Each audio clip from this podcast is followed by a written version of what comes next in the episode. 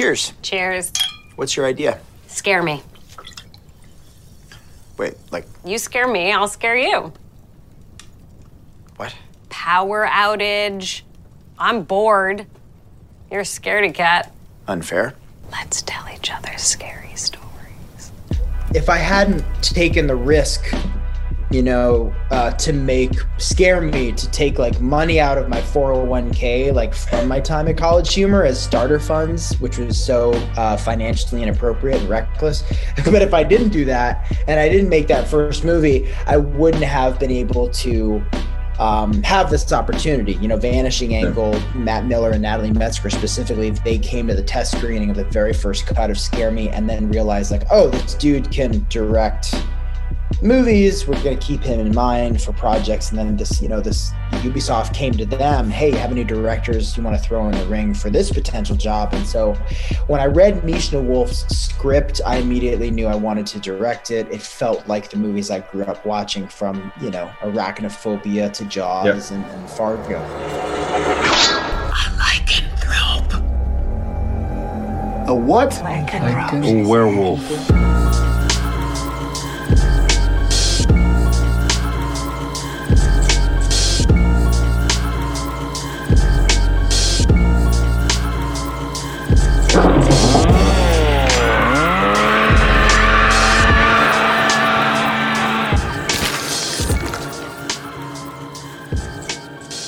Welcome to Speak All Evil, the podcast you were warned about. I'm Trent here with Kevin and Dave. Hey guys, What's Hello. Kat is on vacation once again. Uh, I guess how much how much PTO does she get? I Thi- mean, this is the thing that concerns me. You know, she's camping this week, uh, which is great. I like to see her getting out to the outdoors, especially in the summertime. But I, I'm getting a little, just a little bit concerned about her blowing through all her uh, flex time so quickly. we're only halfway through the year, and I, I'm just worried that you know, come Christmas time, she's going to be doing the show by herself. We're we're all We're gonna be off. yeah, we're going to be off We should go on vacation together somewhere without Kat, and she can just run the show. on Christmas. we should be careful because some listeners might prefer that. That's true. I'm yeah. Don't don't threaten them with a better show. But I mean, I will I will look up the policy when we're done recording tonight. I will look up the Speak All Evil flex time policy. Guys, it's uh it's episode 70. Boom. Getting old. Can you believe it? I mean, te- technically, it's like seventy three or No. something. no. I No? think yeah, it is with episode X's. When we when we did our supplemental episode the week that we did the satanic supplement with the Patreon episode on the main feed, I bumped us up figuring nobody would notice we went from episode 666 so I bumped us up too. So we are oh. at we are at 70. This is a true 70. Okay, wow! Congratulations, guys, we made it. I can't believe it. So we're at like like hundred and ten or something if you count the Patreon. There's a lot of content out there. There is Someone asked me the other day how many movies we've watched. Uh, I'm not the math guy, Kevin. If you could give me some stats on how many movies we've watched. I gave it to you. I gave it to you um, at the one year anniversary. I did the, I did all the math for you. You want an update? well, there's been more. six You want months There's more. Yeah, we, yeah. Okay, yeah, I'll get on that. Hold on, let me let me just add this. No, you don't have to do it right now. I no, mean, no, no. I'm not saying. I'm numbers. just gonna you know add it to my to do list. Well, I was thinking, and Okay. people are going to hear about this every time we reach a number that ends in zero until we get to 100, I think. But I was like so surprised that we're at 70, and I was thinking, you know, normally I quit everything pretty easily. You know, I get discouraged and get down on myself. I don't think I can do this.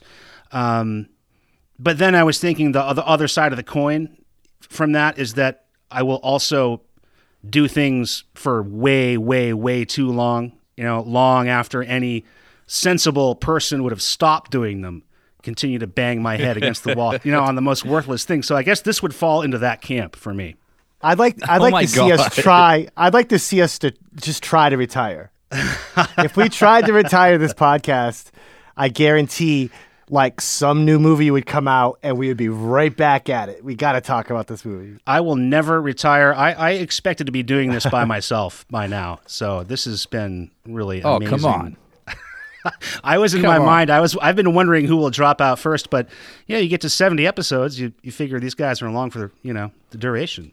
I mean, Trent, you and I were part of a podcast that went what three hundred and something episodes. 172. Yeah, close enough. Let's round it up to Actually, three hundred and Kevin- something. maybe maybe don't crunch those numbers, Trent. Maybe you, you should crunch the numbers. Maybe I'm not the math guy. This week, we are back at the movies. I am happy to report we have all once again been to the big movie place and seen the movie in person on the big screen. Feels so good. It's been so long. I miss it so much. I went to this one twice. We went to see Werewolves Within, which is the sophomore directorial offering from Josh Ruben, who has been on the uh, filmmaking scene for all of one year which is kind of crazy that we're already past the uh, promising debut and now we're we're into the second film.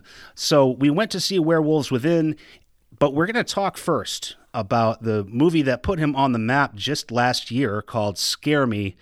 Kevin, tell us about Scare Me. I think this is one Trent that maybe it was going to be available prior to 2020, but maybe got uh, COVIDed.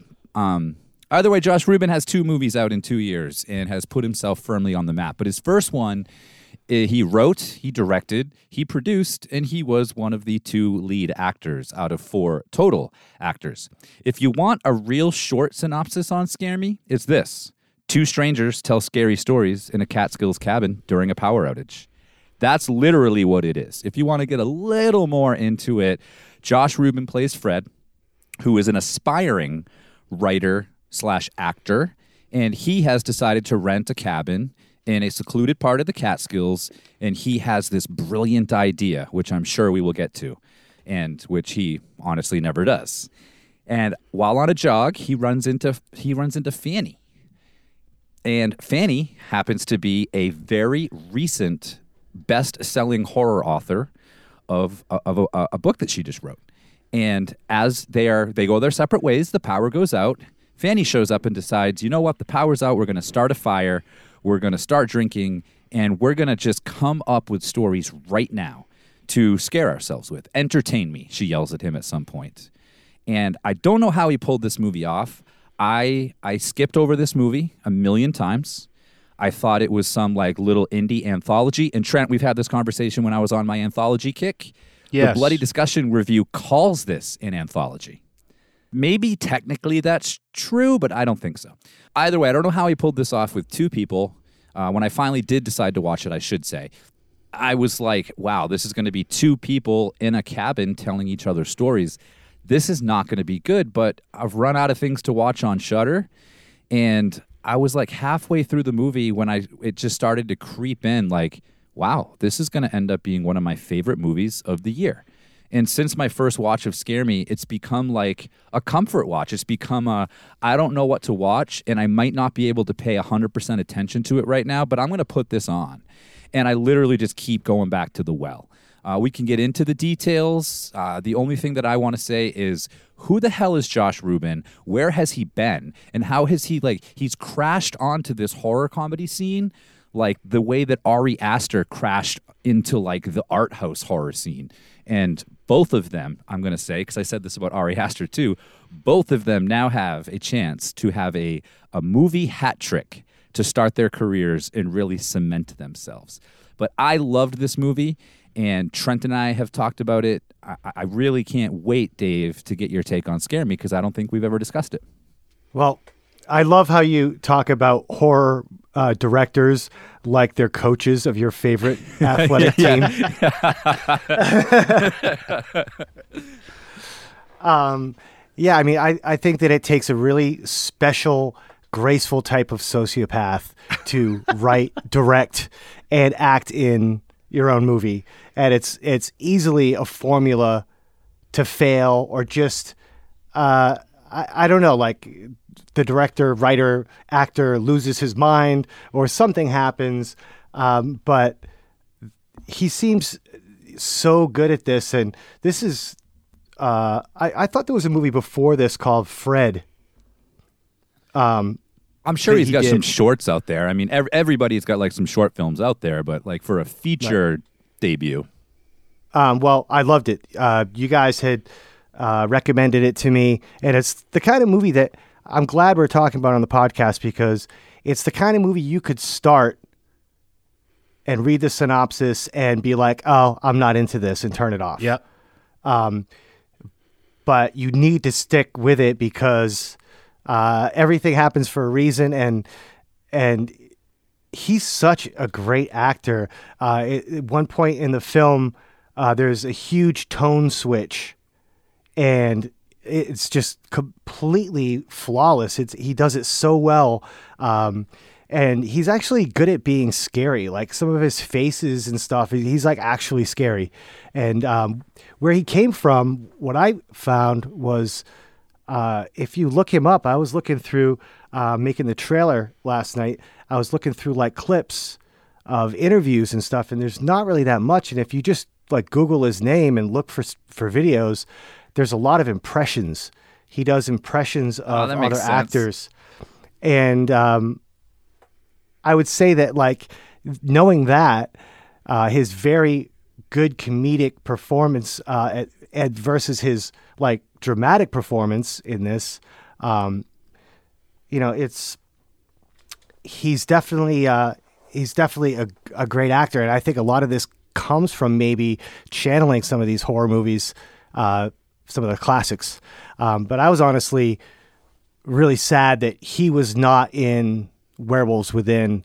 Um, I was immediately like, oh, really? I'd like to watch another movie with him uh, acting in it because he was so good in this movie. Um, and this movie's I, the thing I like most about it. It's kind of based around this like really skeletal idea that he has about a werewolf movie that doesn't really sound like a pitch. Uh, like he doesn't really have anything to work with. He just wants to make a movie. I mean, a book uh, that he's picturing like in his mind.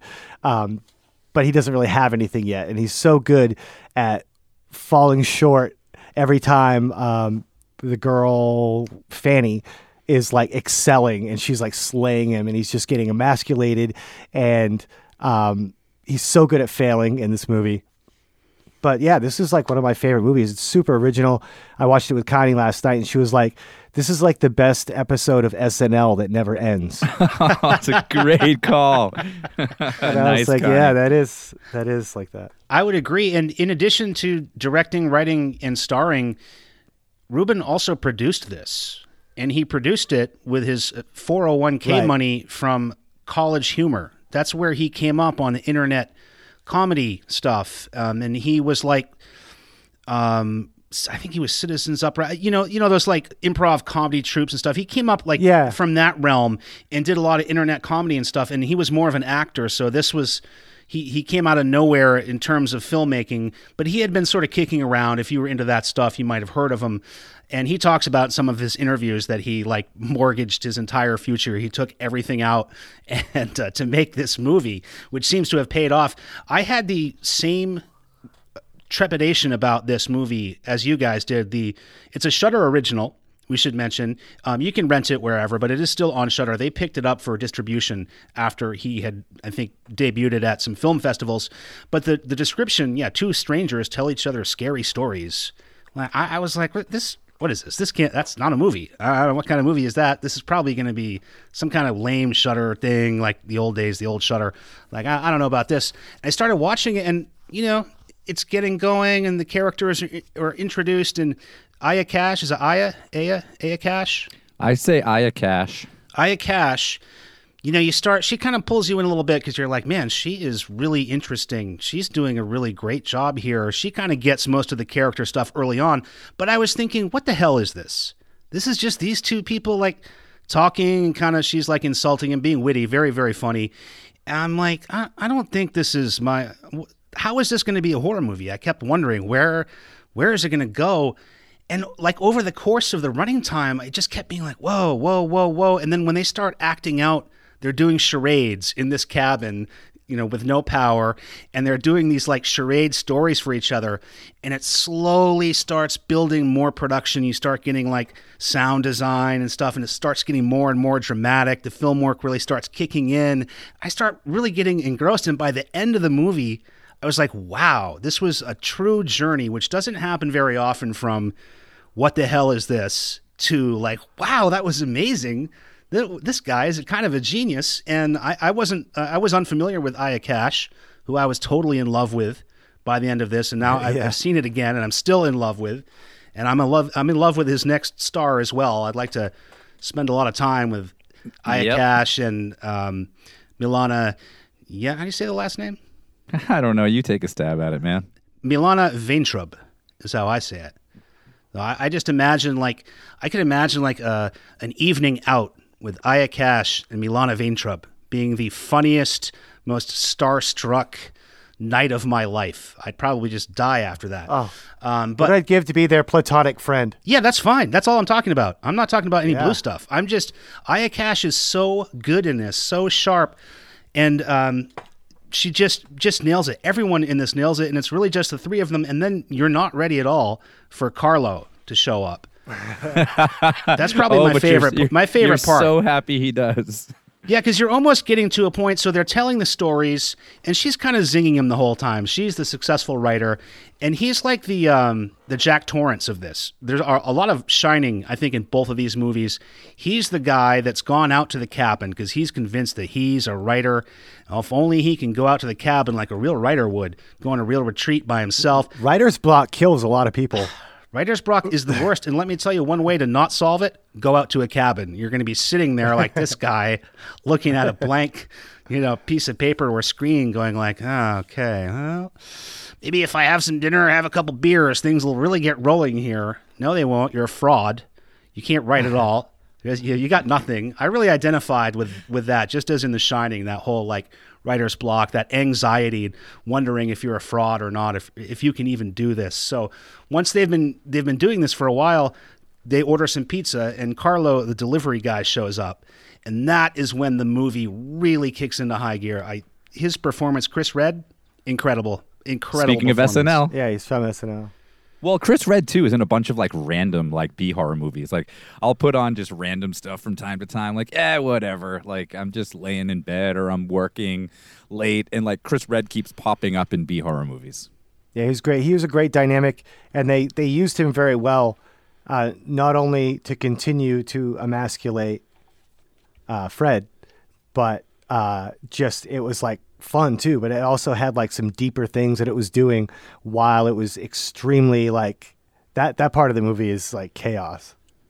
Yeah, I mean he basically gives Chris Redd some of the best dialogue. You know, one of the things we I think what we're all talking about here is this is a rare movie where it it literally ramps up appropriately the entire time, like to a to a climax.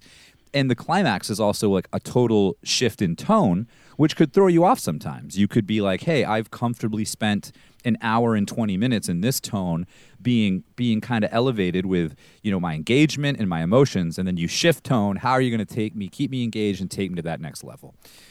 But Redd's character has some of the best lines. I mean, this is a guy that delivers a pizza in a power outage, and then he they ask him to stay, and he ends up staying.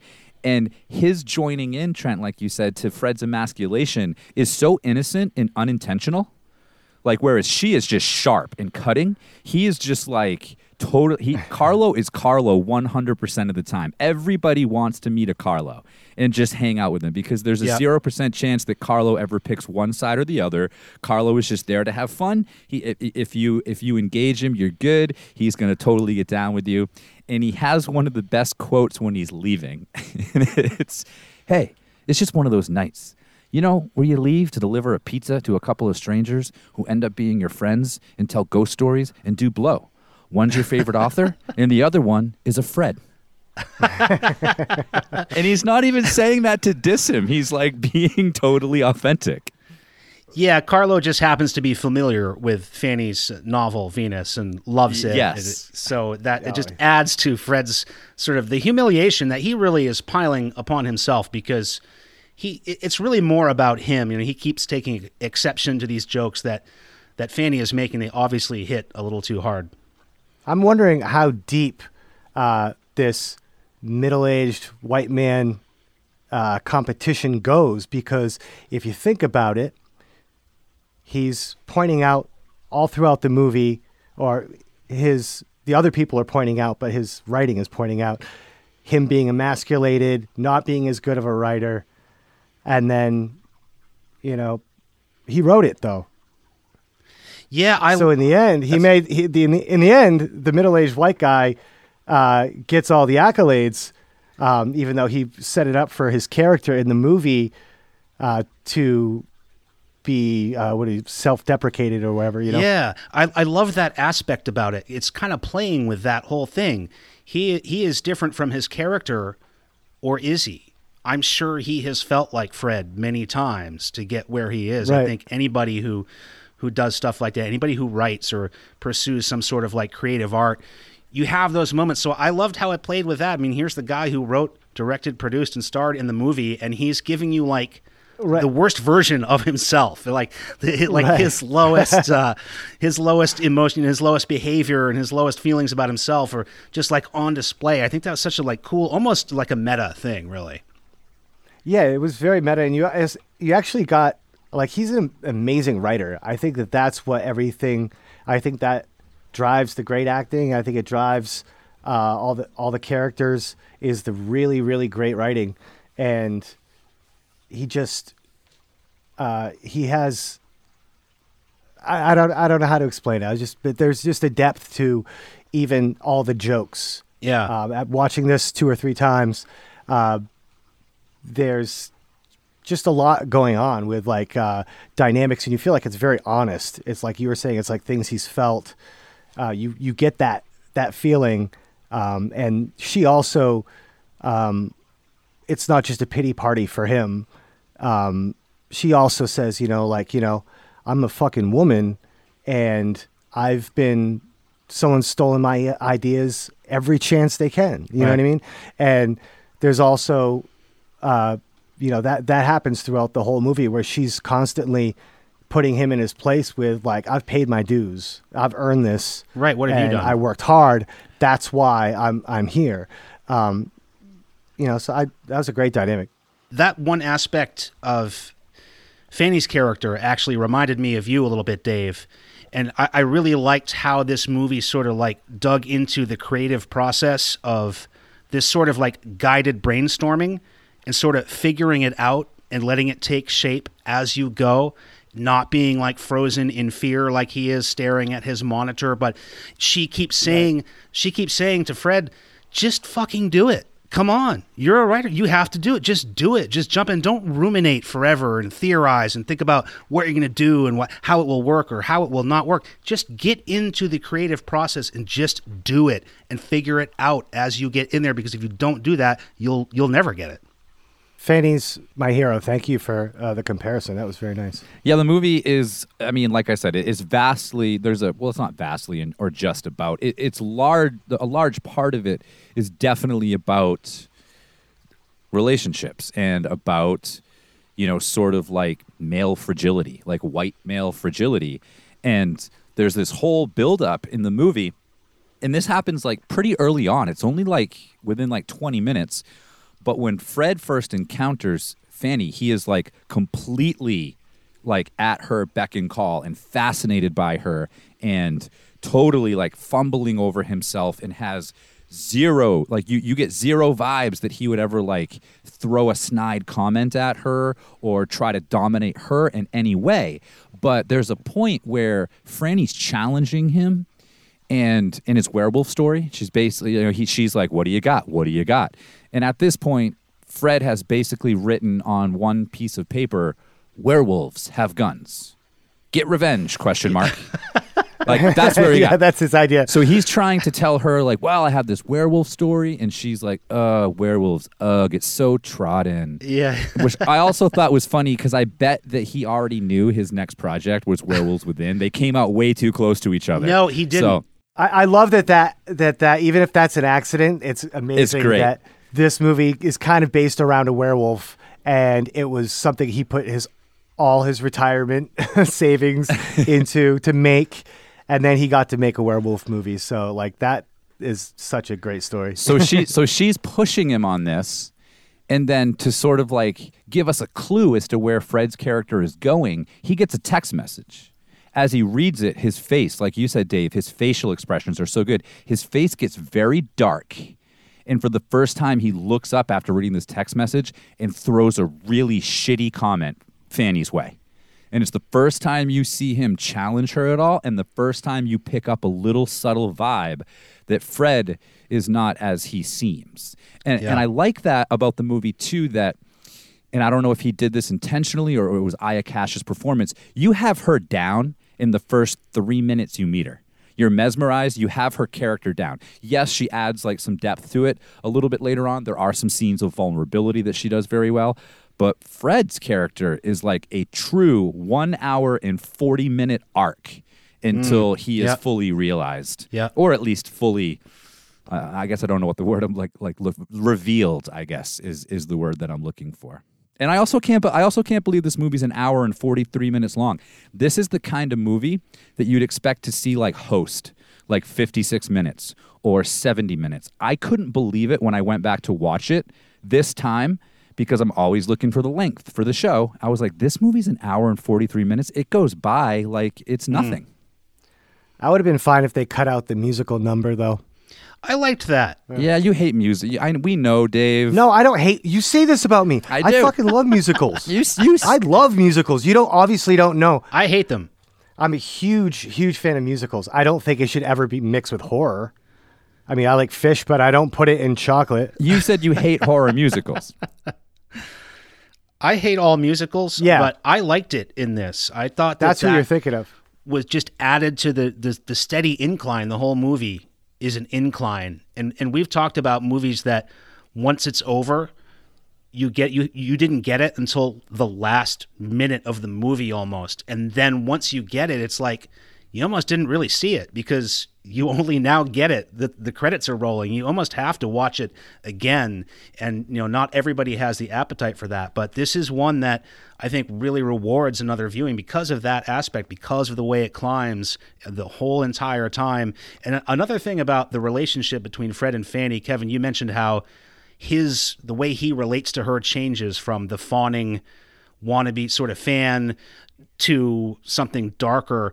I thought it was interesting that the first scene of the movie is his Uber driver driving him to the cabin. And she's asking him what he's doing, and he tells her that he's a writer, even though he works at an ad agency. You know, he's trying to like play himself up. And she starts telling him, Oh, well, I'm a writer too. She starts telling him all about her book idea and and asking him all these questions. And she's like a total punisher, and he's like, Oh, he's so annoyed. He just wants to nap. He doesn't want to answer all these questions from this this uh, Punisher, but then only a few minutes later, he is the Punisher. It's totally flipped. He when he meets Fanny, now he's acting just like his Uber driver. And Fanny doesn't Yeah. really have a lot of time for it either at first. She she kind of reacts almost the same way he did. So I liked the way all of these things are kind of flipping around through the whole movie. I like the entertainment food chain. Yeah, exa- exactly. It is Yeah. the entertainment food chain.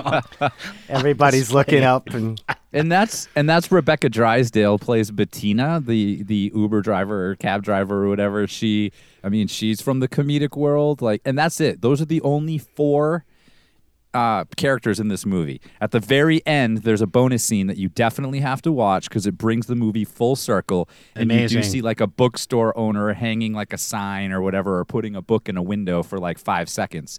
Uh, but that's that's totally it.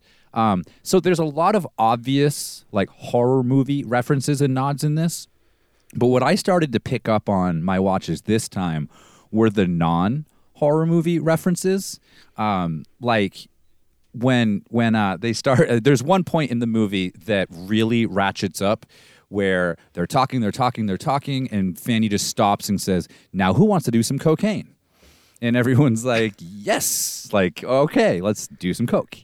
And uh, at one point, Carlo is like, you know, doing coke. He's supposed to be out delivering the rest of his pizzas, but he's he's hanging out, reenacting stories and and hanging out with them. And he takes this huge rail of coke, and Fanny looks at him and goes, "Slow down, Lohan." I'd never noticed that like he has a subtle diss on Lindsay Lohan in this movie. Um, there, there's a. Did you guys? Did you guys notice the uh, shout out to Maine? Yes, The troll yes. story takes place in Maine. I was like, I'd never noticed that before. in an edible arrangement store. I just want you to know because of this movie, Uh, it's my mom's birthday, and I got her an edible arrangement today for her birthday because they after talk watching about it. Scare Me. Yeah. You know, the the cocaine scene is almost a spoiler, but we got to talk about something here. Oh yeah, I I'm was sorry. not That- that is ready. true. I was You're- not I was gonna say no matter what, you're not ready for it to come. So no one's gonna know when it's coming because it's so out of the blue. it, it's it's so good. That's another point again where you you're like, oh wait a minute, your expectations are constantly subverted the whole time. You're like, oh whoa, then wait, drugs are coming out now. What what's going on? This movie could really pick up some steam here. Did you guys notice the name of the pizza company? Yes. Overlook. Overlook Mountain.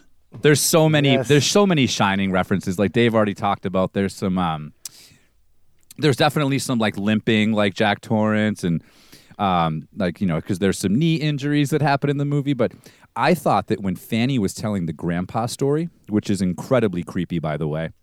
There's very few props in this, and we haven't even gotten into the sound design and the very few effects they put into it. But when she is talking in the the little girl's voice in the grandpa story, Cassie, she sounds just like Shelley Duvall in The Shining. Uh, didn't pick up on that, but he, but Fred does uh, a Jack Torrance impersonation when he's talking to himself, when he's getting acclimated to the cabin. It's it's all through it, which is really interesting because I think it's all through the next movie, which he didn't even write. So there's there's so many like that seem to be like amazing sort of happy accidents or serendipity between both of these movies. This one I think also is an incredibly 2020 movie.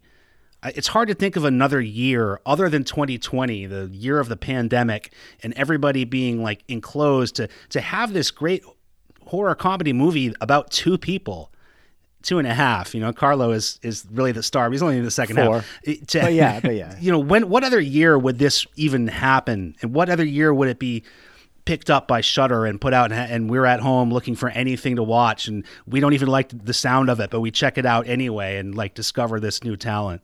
And this is the decade of the comedians. Yes, This decade is Yeah. comedians taking over horror and just elev- I mean, this I consider this to be, even though it's horror comedy, it's pretty elevated in that it has uh, a very cool like social commentary or, or human commentary without putting it right in your face. It's just something that's happening naturally and evolving with the characters. No, it's I like it's the that. little comments that they throw out there that like you don't notice. Like I noticed this time that uh, that Fanny looks at him one time when she's digging on Fred, and she's like, "Jesus, pass the Bechdel test," and I was like, "The Bechdel test." So I looked it up, and it's from. It, it's literally like. Um, it says it's from Alison Bechdel in 1985, who had this comic called Dykes to Watch Out For. And she credited like a friend of hers, Liz Wallace, and the writings of Virginia Woolf from from nine, like the 1920s or something. But the Bechdel test basically asks whether a work of fiction features at least two women who talk to each other about something other than a man. and studies Wow. have studies have shown that properties who pass the test perform better financially. So I mean, it let, this movie let me get my nerd on more than like really obvious movies that it would be like, ooh, we can go down a, we can go down the hole there. This movie actually provided me with more more than I'm used to. I mean, it's elevated almost to theater. This is like a stage play. Yeah, right. This is a, like a stage drama. You could you could do this on a stage live. It would be great. I would love to see that. Maybe someday somebody will do a, uh, a theater production of this. It's perfect for it. So if we're all in love with Aya Cash, which I think we are, uh, you can catch her in like five seasons of the the TV show You're the Worst. She also had an arc on Amazon show The Boys for season two last year, which I love that show, and I think a lot of horror fans do. It's a really, really messed up like take on superheroes, very, very gory. Um, but she has a comedy that came out this April called We Broke Up. And she's starring alongside William Jackson Harper, who we saw as Josh in Midsommar. So there's a little tie in there. And apparently she had a role in The Wolf of Wall Street, but I didn't have time to watch that like three and a half hour epic. Um, The and- Werewolf of Wall Street. the werewolf of Wall Street. But also, if you're if you're thinking about like, could there ever be a sequel to Scare Me? This is a quote right from Josh Ruben, which I made me love him more. But he said, "I thought about a sequel. I mean, who would have thought that anyone would be interested in even exploring something remotely in that world? But there may be something in the works, which is bonkers. way sooner than I ever thought I would be talking about it, but we'll see. It's a Herculean effort to make anything these days. And he says, if I can just stay in the genre, whether it's creating objects out of space to scare people in a cabin or making werewolf movies, I'll take it.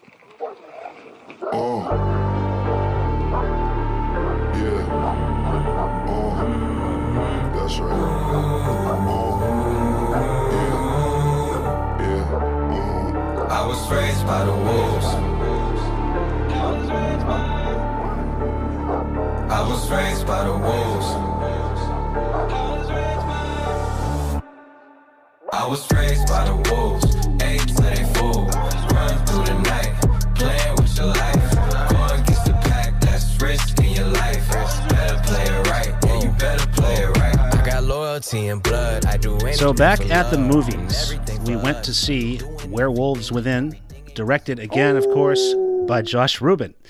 He was brought into this project based on the strength of his work on Scare Me, so he did not write this one. This was written by Mishna Wolff. Wolf. That's uh, another one of these coincidences that seem to come up with both of these movies. So it was an existing screenplay, and he was brought in to direct. And like we said, he doesn't star in this, which I was kind of bummed too. But in his place, we have a ensemble cast uh, that is populating the small town of Beaverfield, Vermont, where Forest Ranger Finn Wheeler has just arrived. He is going to be stationed for the duration of a, a possible installation of a pipeline that is dividing the town figuratively. And as soon as he shows up and begins meeting this very like eccentric and very diverse sort of uh, crew of residents, a winter storm rolls in, the snow starts pounding, the lights go out, of course, the roads are blocked. Again, we're in The Shining, and Janine Sherman's lodge becomes ground zero for everyone to take shelter and figure out what's going on when the dogs start coming up dead and the bodies start showing up. I really love this movie for a lot of reasons. I think this has a very authentic warmth to it, like a soul that you don't necessarily see a lot, especially in horror comedy. And I think it has such a unique and, and very sharp sense of humor. It's very, very subtle, and it, it might be a little too subtle for its own ultimate good. We can talk about that. But I keep seeing and hearing more things the more I watch it. I, I just watched a little bit last night just as I was like powering down before bed, and, and I was still seeing and hearing new things, hearing little lines I didn't hear before, little jokes, and seeing little details that I hadn't seen even though I've been watching it. Um, so I, I really think that's interesting and, and pretty special. Uh, the direction, the camera work, the look of it, it looks great. The soundtrack, again, um, is a big part of this. And of course, the huge cast of people that you would know in comedy. None of these people are big stars, but if you were into the comedy world, you know almost everyone in this. Of course, the only one, I'm not going to go down through them all right now, but the one I care about the most, of course, Milana Vayntrub as Cecily, my other new favorite here. Um, this is this is a great one, Kevin. I know you love this one. I love this movie. And Trent, we we texted about it a bunch. Your fave here, Cecily. I was like, "Well, how do I know her? So I'm looking it up, and I was like, oh my god, it's it's the actress from the AT and T commercials. Lily. I was like, what the hell? Um, otherwise, like your two lead actors, I know it's it's largely ensemble, but they're focusing on Finn Wheeler and Cecily. They've done a lot of TV together, um, and somehow both of them were in 2016's Ghostbusters, which I don't I don't remember either because I think I watched that once. Uh, but yeah, this is great. Uh, you're right. The subtlety at times stops it from being like full like Shaun of the Dead level good in the horror comedy space because this has mad Edgar Wright vibes. Like not just Shaun of the Dead, but like the whole trilogy that he did uh, with Simon Pegg um, and Nick Frost. It has like crazy vibes of that. And, you know, we've talked about werewolf movies a lot. We did the episode on the main feed. Trent, you and I went a little deeper down the werewolf movie rabbit hole. The bar is very low to have a good werewolf movie, but honestly, this one jumps over it a lot higher. So while acknowledging that it doesn't take much to make a great werewolf movie, um, in, in the minds of, of us, I think at least this one does. Uh, it's it's super funny. Again, it doesn't it doesn't quite have like the arc like Scare Me does in that subtle way. I think that you know it's Ruben's first stab at a feature film where you have a, a, you have to you have to have a climax in a werewolf movie. You have to button this thing up in a very particular way, and I think for the most part he keeps the reveal pretty well hidden. But I I, think I upon- didn't guess it.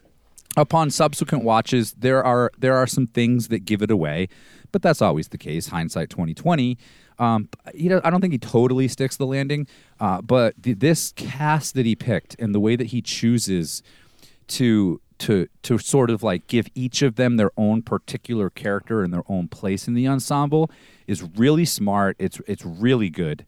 There are like a few scenes where everybody starts talking and there's like so much dialogue that I think you miss it. So maybe that's where like Trent you're picking up on things like in subsequent watches where you're like, "Oh, well, I didn't catch that the first time" because literally there are scenes where seven people are talking and I think it belies the casts takes away from the cast talent and also Ruben's talent at directing like a full on feature like this, where he gets to expand the setting and he gets to really work the camera and and work with you know his cinematographers and, and everybody. And also, before Dave's take, I think this is the first movie that so prominently features snowshoes jokes. Who done it? Who done it? Who done it? Um, the the thing about Who Done It movies, uh, I loved Werewolves Within, but as soon as you figure out as a viewer, oh, this is a Who Done It, you all of a sudden want to be. Your goal is to be smarter than the people that made the movie, and you're like, oh, I'm gonna figure it out, and you start watching it differently. You kind of have like a little like, oh, it's them, and sometimes you can't enjoy it because if you do predict if you spend your whole hour and a half focusing on trying to figure out the puzzle, you can you can miss some of the stuff in the movie. Um, but also, if you guess, then you're not going to like it as much. You'd be like, "Oh, I guess that." Maybe I'm just a dick when I watch movies, um, but um, this this was pretty surprising, and uh, I like how Mishna Wolff made a, a movie about wolves. I we've been talking about this episode that we're gonna do where we come up with a pitch for a horror movie, and I hadn't thought of the gutter before. like Yeah. clean out the gutter before it cleans out you, or so you know what I mean. Like that's the tagline. So I might have to make that, but uh, yeah, I mean I, exactly everything you guys said. Like great characters, again, uh, great dialogue. I did read that, uh, or I listened to interviews where uh, Josh Ruben was uh, talking a lot about being involved in the writing or the rewriting of this for the movie. That makes And that sense. he did have, Yeah. and there was also a part where they asked him like, "What's your thoughts on comedians uh, improvising their part, or when do you make them stick to the script or whatever?" And his answer kind of gave me the vibe that he was like, uh, "Stick to the script." Yeah. you know what I mean? Yeah. Like, uh, so um, Same. but yeah, I mean, he's uh, he's great at, at directing, and like I said, I was sad that he wasn't going to be in this. So I went into this already being like, this is going to suck without him in it. But uh, he's very talented uh, behind the camera as well, and uh, I'm, really looking forward to seeing what uh, he keeps on doing. And it's we've done very few like director uh, features. But we just got like a one-two punch, like in the last couple months Yeah. from this guy, and we're like, "Whoa!" Uh, you know, um, I said I was like going through interviews and um, things where he was doing stuff online, and you know, some of the interviews are with very small syndications, or if you want to call them that. Yes. And some of them have like under 200 views. Oh, and, way under. Uh, yeah. So I mean, uh, it's it's. I'm, I'm glad we're doing this, and I really I'm super psyched to see Josh Ruben uh, is in a movie theater near you. I I is has a, like a real 80s I was vibe, shocked. I was shocked when I looked it up. But it's perfect. It's perfect for going to the movies. Uh, it does have a little bit. It's not set in the 80s, but it has an 80s vibe, like in the way the story's told, and it kind of has some tropes that are that are horror movie things, but he wears it on his sleeve so boldly, and it's like, yeah, this is what I'm copying. Check me out. It's not like he's ripping anything off. Uh, it's always a very nice homage to horror whenever he's, uh, you know, using inspired by something, and uh, using it in the movie. Yeah, it's very it's very tasteful. Every everything about his stuff is like self-aware, but not in like too cheesy of a way. And there are lots of homages, but they're very tasteful, and he puts his own twist on them. And you know, you, you mentioned the Shining, Trent. Like we have the Shining again. I also got like 30 Days of Night vibes from this. Sure. where it does kind of close down into like you know a kind of a single setting and you've got sort of like a terror outside. But my favorite part of this movie is is the final act. And and, and i don't know like it's only 97 minutes long so i don't know exactly what part of the movie this happens in. But they're trying to figure out one who's killing people to start with and then oh is there a werewolf and they're trying to navigate. Everybody has their own role to play in this very, very small town.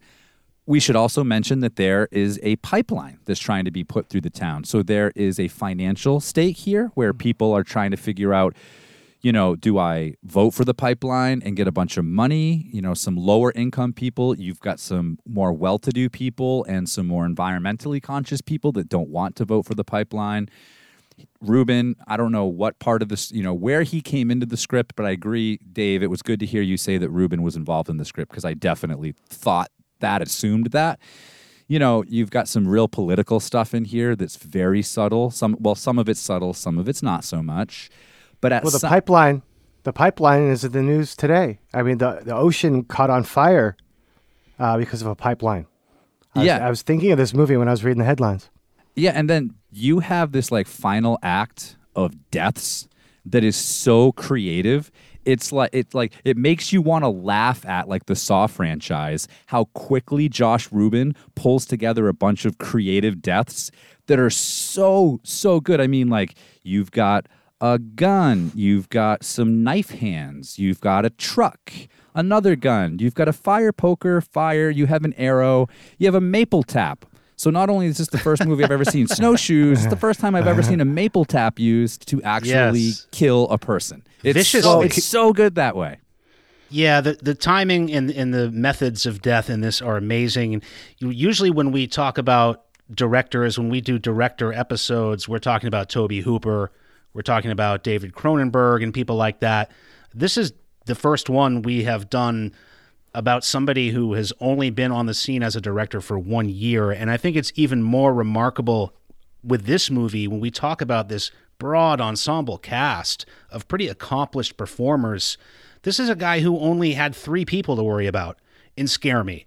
I mean, you can Right. say four, but I mean, the driver is in the movie for a total of five minutes. This is a guy who went from what is essentially a, a stage play, a theater production, and now he's overseeing this cast of 14 people. It's really amazing. And it, it kind of, to me, this is like, I would call this the, this is like the indie comedy horror Knives Out is really what this Yes. is. If, Yep. if, if you, For if sure. you, if you married, you know, um, Shaun of the Dead with Knives Out, that's Werewolves Within. And I think that what this movie comes down to, which is so interesting to me, and I don't think you see a, a whole lot of, you certainly see this commentary, but it's really like it's about what the community does to itself, what the neighbors here, which is something Yep. that comes up a lot, what they do to each other in this frenzy to find the werewolf, to figure out the werewolf, they really end up doing more damage to one another. I think that's, and that's something that, again, I think comes out more with subsequent viewings because it throws, it does throw so much at you. But one thing uh, that I think that this movie does that is very, very difficult and I haven't seen done super well, and I think is really hard to do, is Kevin, you mentioned like some of the political or social or cultural stuff that goes on in this. There is a lot of humor about very modern issues that people call woke or they call PC or whatever your shorthand Lock her is. up. So much of that. More than that, there's gender as a construct. There's uh, when when Cecily asks Finn, he mentions getting getting uh, canned from his last post. Did you touch someone? Because time's up. Yeah. You too. There Yeah, is it's, it's not, uh, it's not about touching. don't say Mexican standoff. Just say standoff. Yeah. it, it, it, through the whole movie, there's all these jokes about what everyone is sort of trying to to navigate these days, and I think it's very tough to do that, especially as like a an older white guy. When when you try to do that kind of humor, it's so easy to come off one way in the room and another way in some sort of public performance. It's so easy to come off like as like an example of why these things are happening because it's like oh the old white guy has had enough of all this woke stuff. He he thinks it's all very silly. Of course he thinks it's silly that now uh, other people get to set a little bit more parameters and other people get to say what's funny and what isn't or what's appropriate. And so now he's making fun of that. Really isn't he making fun of that because he's kind of losing his spot? So the way this movie gets around that is that it has this very diverse cast of characters, and I'm not talking about the identities of the actors and actresses, but the characters themselves. This community is like very broad. Uh, in, in all aspects, and they're all sort of dealing with it, and they're all sort of like having what I think is a very, I, I don't want to say clean laugh because it's it's it's not that it's um, that it's toothless or anything like that, but it, it just it's so universal in the way that they can sort of all relate to navigating all of these different aspects that you know are new to a lot of people especially you know people over 30 or 40 and i thought that was really really well done it really gets genuine laughs they don't feel sour like here's some old guy complaining that he can't say this or that word you know When he talked in an interview about uh, reading the script the first time, he didn't mention any horror movie references. He said, I read it and I thought, this is Fargo. This is, uh, what was the other movie he referenced? Um, arachnophobia Hot Fuzz. or hot fuzz, Hot Fuzz. yeah yeah There you go. There's Edgar Wright. Yeah. Right. So, um, I don't know. I I like how he's so uh, just he'll just throw his influences out there. He's not reinventing the wheel. Uh, he's just doing it like in the in Scare Me. She says, um, you know, how I get around people stealing my ideas is I just do it better than them. yes yeah And I think that that's kind of his philosophy. Uh, he does takes a really traditional idea uh, and just does it very, very well. Very confident writer. What I thought was interesting is this was based on a video game, like some Yeah. VR video game. yeah So I think I'm gonna go ahead and say this is the greatest video game adaptation of all time. Yes. like it's just by default. Definitely. Again, again, but low, Ubisoft is low bar. Werewolves movie, low bar. video game adaptation. Low, uh, if you're going up against Uwe Boll in a celebrity death match, like you're guaranteed a W. Well, Ruben talks about that in some of the press he did, and that's another thing, Dave. You mentioned when you're when you're watching interviews with Ruben about this movie. There's not a lot of interviews with Ruben out there because he's so new, but what IFC Films, who distributed this movie, what they did is they sent him out to all of these like little pissant podcasts and little pissant YouTube shows. Like you said, you go on there, like his interviews, some of them have like 47 views. It's just some guy or some woman like on a Zoom call. And there are a whole bunch of them out there. So, and, you- and you can find, um, Milana Vayntrub doing the same thing. So that was obviously like part of the strategy was like get this on the on the ground floor, get this on the ground level of like real horror fans and real movie fans who are geeky and who maybe don't have a high profile show. There's very little of him doing any high profile stuff for this. Uh, which I thought was really, really cool, and kind of just speaks to the the whole vibe of it. I like the uh, the wild lady, uh, the wild holistic lady. Uh, What what's her Trisha? name? Trisha. I love Trisha. That was my that was my favorite. That was my favorite character other than Finn and Cecily. Trisha was so good, and I didn't. I don't think I watched SNL in like 0809, but apparently She was on she one was a year, ca- I think. Yeah, she was like a cast member for that. Um, and, and like Trent said, a lot of these people aren't like super super well known. Um, Cheyenne Jackson, who plays Devin Wolfson, I recognized immediately from Glee and several seasons of American Horror Story. But Trisha stole my heart with her performance. it's so good.